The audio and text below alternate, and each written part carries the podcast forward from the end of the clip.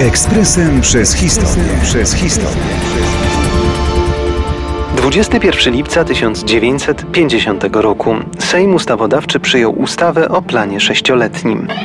Miał to być kolejny krok w rozwoju ludowego państwa polskiego po planie trzyletnim, realizowanym w latach 1947-1949. Tego, że kraj zniszczony w czasie wojny i okupacji należy podnosić z ruin, nikt nie kwestionował. Zależne od Moskwy władze w powojennej Polsce chętnie i dość przebiegle rozgrywały tę kartę. Plan sześcioletni został przyjęty w formie uchwały w przeddzień święta tak hołbionego przez komunistów święta odrodzenia Polski. Ówczesny wiceprezes Rady Ministrów Hilary Minc grzmiał z sejmowej trybuny. Wysoka Izbo, w dniu dzisiejszym Sejm Ustawodawczy kończy dyskusję nad sześcioletnim planem rozwoju gospodarczego i budowy podstaw socjalizmu w Polsce.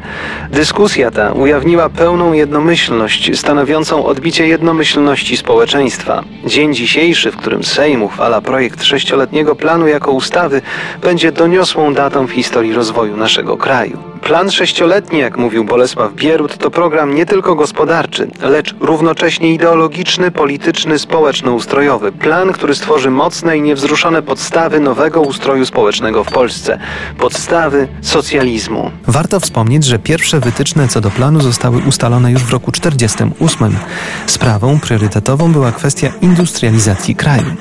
Była to oczywiście kopia pomysłów rodem z ZSRR. Nie zapominajmy, że krwawy tyran Stalin nadal żył i wszystkie rozwiązania stosowane przez niego stawały się obowiązkowe w całym bloku wschodnim. Nawet jeśli nie miało to wiele ekonomicznego sensu. Przemysł ciężki zyskał, to fakt, ale inne dziedziny gospodarki musiały poczekać na lepszy moment.